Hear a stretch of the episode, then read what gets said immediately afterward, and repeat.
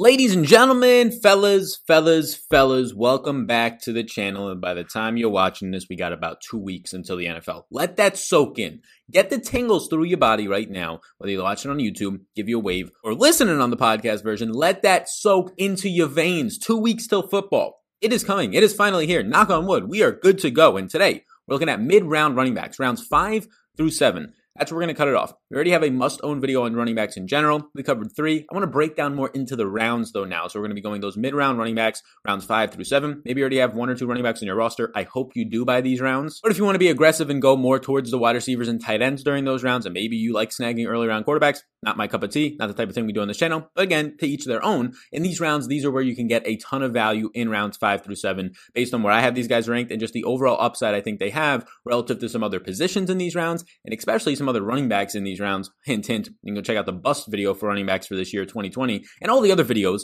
the 100 plus, 110 plus now videos in the 2020 fantasy football playlist on this YouTube channel. Thank you so much for being here. If it's your first time meeting me, I know a lot of people these final two weeks before the season starts, two and a half weeks or so, depending on when you're watching this, will be just meeting me for the first time. A lot of people searching for fantasy football content. You see my videos, they just pop up randomly. It's great to meet you. Please do if you are here. Hit that like button. Takes a couple seconds of your time. And the big one, the subscribe button. You'll be able to see all my other YouTube content here and there. It's no inconvenience to you, and it's totally free, and it allows this channel to grow if you indeed appreciate any videos out of my past or this specific one if you are brand new here. So today I got four names for you through rounds five through seven that I think are just must own guys in those rounds. There's probably about 10 running backs going in those rounds, sometimes a little bit more depending on your draft, maybe 10 to 12. These are the four guys that I would be looking at. I wouldn't be looking at anybody else. And if all these guys go, then just skip running backs and wait until the rounds 8 through 12, which we will be having a video coming out tomorrow or the next day. Again, depending on when you're watching this, it might already be out for that one. So be sure to check out that late round running backs video. That's what I would do. If these guys are gone, I would just wait for late rounds. Hopefully you snagged up some early round guys so you don't have to be forced into taking some of the busts in those mid rounds, in my opinion, through rounds 5 through 7. Devin Singletary,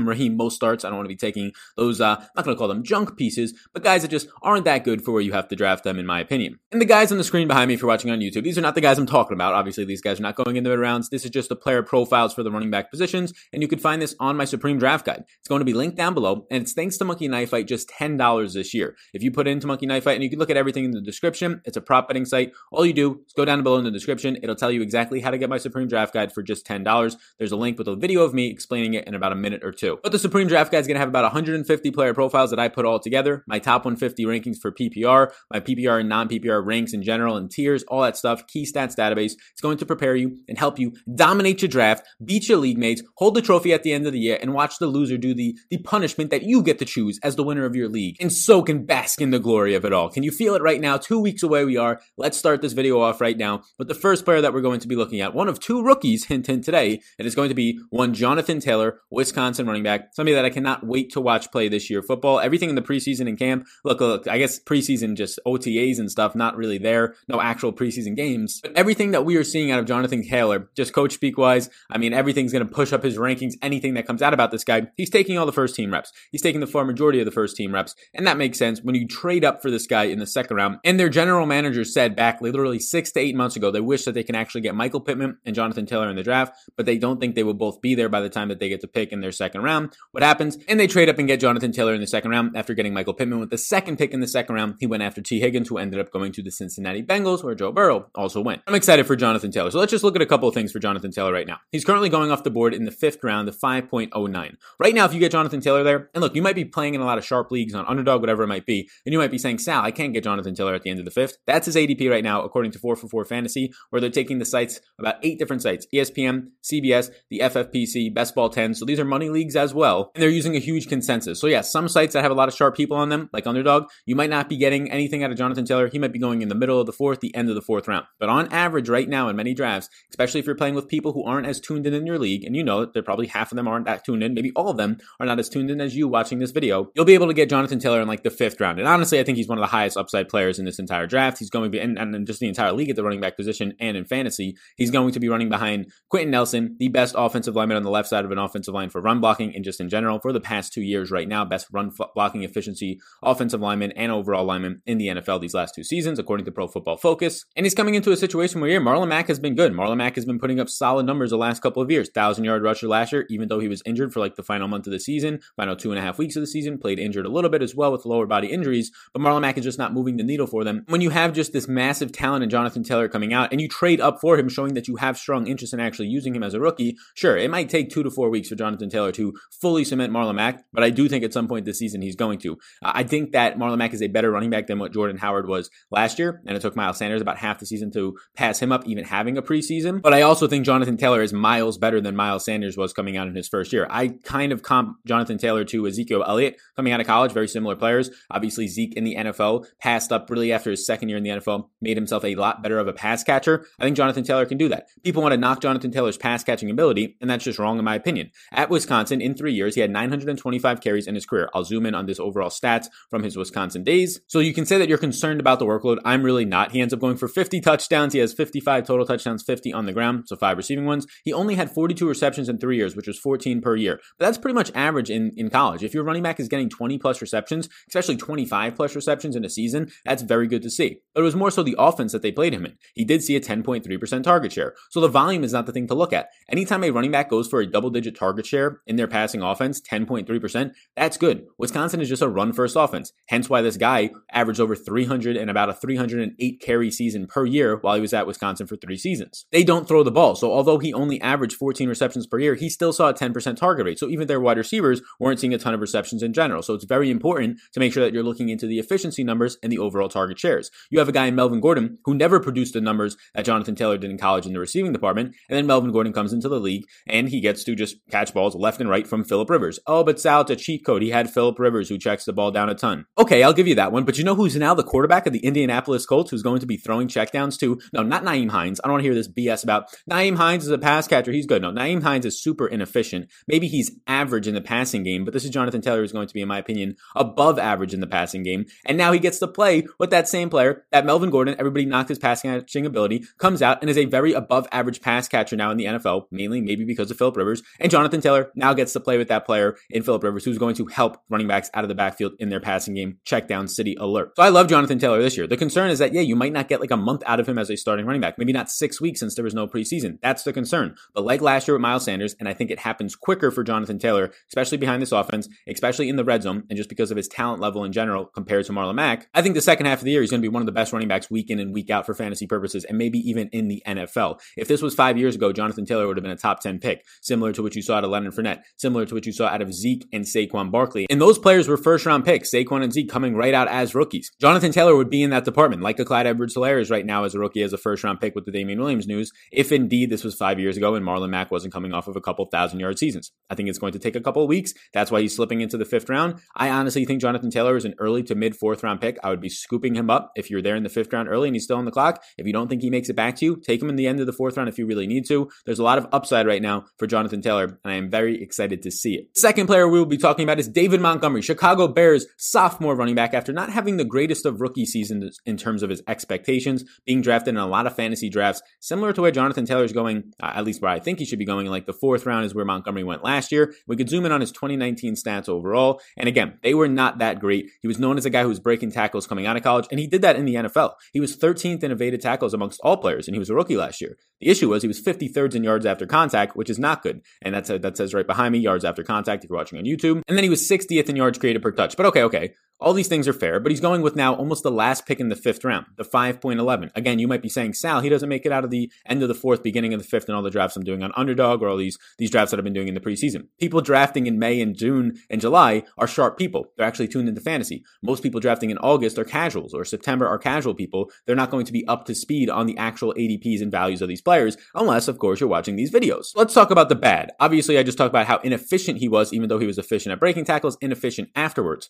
But look, he ended up seeing 242 carries, 889 yards. That's not good. Very inefficient. Bad was the fact that he ran behind just a very so-so offensive line that really didn't change over the offseason. And another bad was just that his quarterback was Mitch Trubisky. The defense got a little bit worse, so they were in negative game scripts for running the ball, meaning that they were trailing and rarely ever taking the lead early on in games, or at least for the majority of the game, time of possession wise. And Mitch Trubisky became an absolute toaster out there, throwing hospital balls and just playing absolutely inefficient, throwing overthrowing receivers left and right. There's whole tapes out of it and memes on Twitter. You can find them, I'm sure. But okay, even in that bad, the volume for him last year, including the 25 receptions, which go very sneaky on 35 targets, even with Tarik Cohen in his backfield, you end up seeing last year as a rookie 267 total touches. In the worst case scenario, you ended up seeing the Chicago Bears run about 75 less rushing plays from two years ago to last year. I think that regresses a little bit. Even if the defense doesn't improve in a major way, the offense just naturally has to improve from being one of the worst offenses, bottom three in the league last year. And maybe that happens from just a switch from Mitch Trubisky to the quarterback they got in the offseason in Nick Foles. It was a brutal 3.5 yards per carry, as you can see on the screen right here. But what happens if now they're just a little bit better? They run instead of losing 70 rushes from two years ago in 2018 to 2019, losing 70 rushes. What if they get 35 of those back? And the majority of them, since Tarik Cohen didn't see much work on the ground last year, and we can scroll to the backfield competition now talking about Tarik Cohen, who Tarik Cohen only saw 64 carries last game, was averaging about four to five touches per game on the ground. He got all of his work in the receiving game, over 100 targets, 75 receptions, but was very inefficient in the receiving game. He did have a lot of receptions in volume, 10th in receiving yards amongst running backs, fourth in receptions, eighth in routes run, but his overall efficiency metrics were very bad. He had a lot of drops as well. If they're going to have 35 more carries now, then you could assume that at least 20 to 25 of those, if not more, is going to go to Jonathan Taylor. And bam, just like that, Jonathan Taylor is pushing towards a 290 touch season. And if they actually are in a situation where maybe they run a little bit more than that, closer to what they did in 2018, if the offense is a little bit more improved, if the defense stays as they were last year, or even improves back to maybe not being number one in the league like 2018, but maybe being number five, six, or seven, now you have close to, or if not a 300 touch running back, especially if he takes a step forward in the receiving game at all. 25 touches as a rookie, receptions wise, in the receiving game is a very good number. Now you have a guy who's going to be going out there and being in the situation where he's touching 300 touches and he's almost going in the sixth round of your drafts. It is very good to see that. And there's no competition. Yes, Tarik Cohen will be in there for passing downs. But the reason why Tarik Cohen had so much work last year, ended up seeing 79 receptions on 104 targets, was because they were trailing so much. So if they stop trailing and that helps David Montgomery, it's going to be an even better situation for Montgomery because Tarik Cohen won't be out there as much, won't be snagging up as many receptions. After that, there's no competition as Ryan Nall and Artavis Pierce are not going to really be doing anything. Ryan also two carries all year last year and he only was active for two games.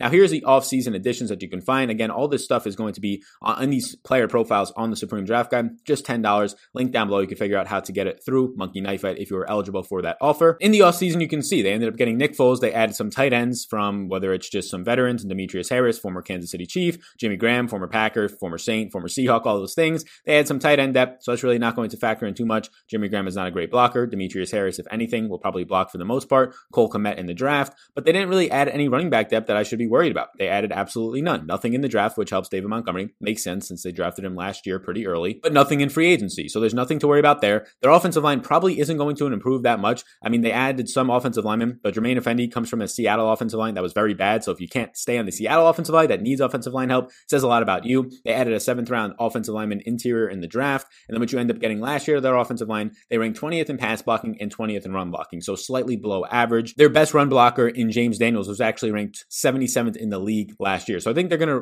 closer to their 2018 rushing totals, which will help David Montgomery getting this guy at the end of the fifth, even if you're in sharper leagues and he's going midway through the fifth, as potentially your RB3, your flex spot, or your RB2 at this point, and you're in the end of the fifth round with a strong RB1, and you've already solidified three stud wide receivers, you're in a really good start to your draft, in my opinion. Next up for us is another rookie in D'Andre Swift, and I like D'Andre Swift a lot. He continues to move up my board as close to now a top 25 running backs in my rankings, and you can get this guy in the sixth round. D'Andre Swift is a fantastic flex option. If he's your RB3, if you now have three wide receivers, two stud running backs, or three stud running backs, two stud wide receivers, and now you get D'Andre Swift in the sixth round, where he's currently going on average as ADP the 6.04, you are set up beautifully, in my opinion, because this is a guy who can hit a home run immediately out of the box. Kerryon Johnson has already said to the media that he's excited to split the workload and now to take a back seat pretty much in his comments to D'Andre Swift. That's good to see. All the positive news out of camp is that D'Andre Swift is just taking on a ton of a workload. Not only is he becoming already the passing down back on third downs, but he's taking on even more of a workload than that. We kind of got to see that last year in his final year at Georgia, where if I zoom in here on his stat line last year, he ends up going out in 14 games and having 197 carries, over 1,200 yards, and eight touchdowns. And he had, like we talked about earlier for rookies with Jonathan Taylor, he had that magic number of over 20 receptions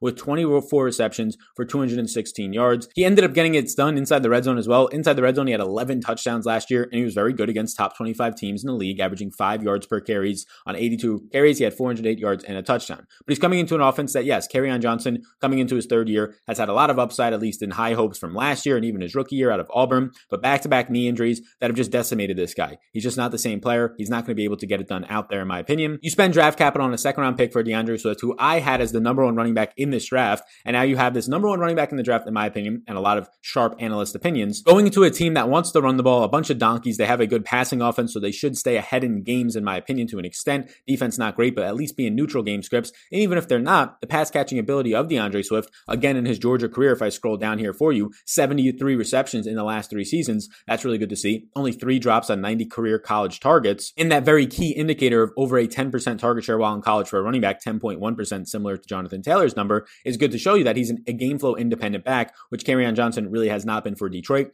And there's some reports coming out that they want to use a huge committee in the backfield in Detroit with Ty Johnson. They got rid of JD McKissic, but they still have Ty Johnson. And they also drafted another rookie running back back there in Jason Huntley. And they have all these other guys, right? Kerryon Johnson, D'Andre Swift himself, Bo Scarbrough is still there. But I don't buy it because once D'Andre Swift steps on these practice fields and he's there right now and he steps on the field in the regular season, he's going to be the best running back on this team by far. It's not even close. It's not even close. He's coming out of Georgia U, running back U, where they're producing running backs left and right there, whether it's your Todd Gurley's, whether it's your Nick Chubb's, and left and right, they're producing these elite running backs. So you should be going out there to get D'Andre Swift. And he continues to move up draft boards. But again, a lot of casuals drafting in the end of August and the beginning of September. And maybe until you watch this video, you didn't realize it, don't understand the talent level of D'Andre Swift and the fact that he is actually going to be the best case scenario for the Detroit Lions from just a talent perspective, a versatility perspective, and just pure overall running perspective on the ground for their backfield right now. Their offensive line did lose Graham Glasgow, who went to Denver to now block for Melvin Gordon and Phillip Lindsay. So that is a tiny bit of a concern because he was their best offensive lineman. They ranked top 12 last year. So I expect their offensive line to be around average this year. I expect if Matthew Stafford is indeed healthy for now the full season and not just half, that the passing game will open up the running lanes very well for them, that they'll actually get out to leads earlier in games, and that just helps the running backs even more. They'll be in the red zone even more with an efficient offense, going through TJ Hockenson in the middle of the field and Kenny Golladay and Marvin Jones on the outside for Matthew Stafford. So I do indeed like to see this. So for me, D'Andre Swift is somebody that is a must own pick, especially since you got guys like Devin Singletary and Raheem Mostert being drafted around him. J.K. Dobbins, who, yes, he's on a run first offense, but there's two other running backs that I expect to see more carries than him this specific year. Whereas D'Andre Swift, I don't think there's going to be any running back in that backfield, barring any type of injury, to see more carries than D'Andre Swift in Detroit. And finally, the fourth and final must own running backs from rounds five through seven. Give me a like button for me real quick. Big old subscribe button if you're watching on YouTube. Is going to be Kareem Hunt, the Cleveland Browns backup slash change of pace running back behind Nick Chubb. Now, I'll zoom in on his 2019 stats, but Kareem Hunt is currently going in the sixth round with the seventh pick of 12 team drafts. These are PPR drafts. These are 12 team drafts that we're going off of the ADP for. And it's just too hard not to like what Kareem Hunt has coming out. So last year you saw Kareem Hunt only played half the games because of a suspension. He saw 80 touches in his final eight weeks, so 10 touches per week, saw three touchdowns, 464 yards, ended up seeing 37 receptions, which ended up edging out by two receptions Nick Chubb over the second half of the season in the receiving department, but only saw 43 carries on the ground, playing on 54.1% of the snaps. So he actually played in the slot a decent amount. He ran a couple of routes out of the slot per game, and he played a lot in the backfield with Nick Chubb because they overlapped. Nick Chubb was playing well over 50% of the snaps the second half of the year, and the fact that you had Kareem Hunt playing over 50% of the snaps means that they overlapped on the field together. He was seeing 4.6 receptions per game, so I'm going to like him a lot more in PPR formats, especially for the value, and he was top five in per play production at the running back position. Now, I have no reason not to not want to take Nick Chubb. Nick Chubb is a top 10 running back for me in my rankings. He's a number eight running back overall currently for me in my rankings. I just think that Kareem Hunt, based on the value that you're going to be getting, a guy that's going to be seeing maybe three or four receptions a game on average, with the upside of these six to eight reception games, especially if they use him in the slot a lot more, going to like that. You have Kevin Stefanski coming out here who likes to go run first. Now, the issue with him going in the slot is they're going to run a lot of two wide receiver sets if Stefanski uses Minnesota's offense that they used last year, where last year they were using, when healthy, Adam Thielen and Stefon Diggs on the outside. When Thielen was not healthy, you had some sort of mix of Stefon Diggs and Bisi Johnson on the outside. I expect it to be a lot of Odell Beckham Jr. on the outside with Landry on the outside and two tight end sets, which means one running back usually in the backfield. Now that's okay if that's going to be a lot of the offense with Nick Chubb back there, but the times when that's not the case and they go three wide because they're trailing or they're just in passing down situations or it's a change of pace situation, if you're going to be getting 10 to 12 touches out of a running back in the middle of the sixth round right now, or just somewhere in the sixth round in your specific draft, and he has the upside on those 10 touches for half of them to be receptions, it's just hard to ignore that. And then obviously you have all the upside in the world. If anything happens to Nick Chubb, who I expect to be in line like he was last year for a 300 plus touch season, if anything happens for him, he got injured in college. If there's some sort of injury now that happens to him in the NFL, Kareem Hunt steps into an automatic top 10 running back week in and week out, and if not top five running back, depending on the matchups for him. Now, Nick Chubb is there. He played 71% of the snaps last year, and Nick Chubb in 16 full games only had 36 receptions, while Kareem Hunt in eight games had 37. So you obviously know Kareem Hunt will be the primary pass catching back. I don't think Nick Chubb will be crushed in the receiving game, but I would expect Chubb to go from a 36 reception season down to like a 20 to 25 reception season. But a lot of that can be made up for with this new offense coming in. And instead of having 298 carries on the ground and only eight touchdowns, where he was actually unlucky inside the 10 yard line compared to all the other running backs who saw the similar amounts of red zone touches that Nick Chubb saw in the red zone. And inside the 10, I'm talking guys like Saquon Barkley, Ezekiel Elliott, Todd Gurley. Nick Chubb had one of the overall lowest touchdown success rates inside that 10 yard line. And a lot of that is just being unlucky and running behind what was a awful offensive line last year. It just hurt Baker Mayfield a ton and the running game. That's going to be better, which will help Nick Chubb, but also is going to be helping his backup in Kareem Hunt. There's also a slight chance that at some point during the season, Kareem Hunt could get traded to another team, and that could just be a great situation because if that's the case, he's probably coming in to be the top dog. Now, that's a very slim chance, but we've seen something like that happen before when Nick Chubb was a rookie and they ended up trading out Carlos Hyde midway through the season. So that could happen. It could open up some upside, but I'm not going to be banking on that or making it a key point. Just something to note. And then lastly, the team additions and subtractions. These are some things that we should actually touch on because the offensive line improved in a major way. They get Jedrick Wills, a tackle out of the draft out of Alabama with their first round pick. Then they go around and they end up getting themselves Jack Conklin, who is a major force on the offensive line of a run first unit the last couple of years in Tennessee, was blocking for Derrick Henry's huge seasons, league leading rusher last year. Will now be blocking for Nick Chubb, but also Kareem Hunt. They go out, they get a fullback that's going to help this run first offense that I'm expecting now with Kevin Stefanski thriving off of play action, where Austin Hooper will be an addition for them from the Atlanta Falcons. And I don't really lose much that I'm too worried about. Some offensive linemen, but again, offensive linemen that weren't great last year, replacing them with higher upside guys in Jack Conklin and Jedrick Wills. So I do think Kareem Hunt is somebody that we want to be owning based on the value that you can get him. Look, if he was going in the fourth round, yeah, I don't want him there. But going midway through the sixth round as your RB3 flex option for a guy who was averaging 10 touches per game last year and half of them being receptions, that is huge PPR upside. And I think he's an independent skilled player, not really a handcuff to Nick Chubb. He's an independent player on his own who has all the upside in the world if anything was to happen to Nick Chubb. So that's it. Those are four running backs must own guys between rounds five through seven right now. A recap Jonathan Taylor, David Montgomery, D'Andre Swift, and Kareem Hunt. In those rounds, in those rounds at the end of the fourth, if you want to stretch it, to the end of the seventh, to the beginning of the eighth, those are the guys that I'm looking at right now. I'm not looking at any of the other bust running backs like Devin Singletary's and J.K. Dobbins, who I don't think Dobbins is a bust, but just won't have as much opportunity. And Raheem Mostert, who I think is the biggest bust of all the running backs right now based on ADP. I don't want those guys. I want the guys that I mentioned today in the video. And if you want to be getting some late round running back videos, they might already be out depending on when you're watching this. If not, they'll be releasing about one or two days after this video. So you can check the upload date on this one for late round running backs, usually around 8 through pretty much 12 to 16, depending on how many rounds your draft is. So thank you for tuning in. If you want access to all of my rankings for your draft, which are going to help you, the more informed you are, the better chance that you have at winning your league. And I've been putting a ton of time, effort, and information into my Supreme Draft Guide. Not only do you have all these player profiles for different positions, you end up getting overall these key stats databases right here, the rankings that are dropping down PPR, non PPR, top 150s, rookie rankings, tiers, ranking updates as well, so you can see when news drops, the updates that I'm making personally. All that stuff is in the Supreme Draft Guide, and it's only going to be $10. Thank you to the sponsor of the Supreme Draft Guide and this video, Monkey Knife Fight. You can find all that information linked down below. Before you head out, hit that like button, hit the subscribe button, and check out some of the other videos on this channel. Thank you so much, everybody, and I will see you in the next one.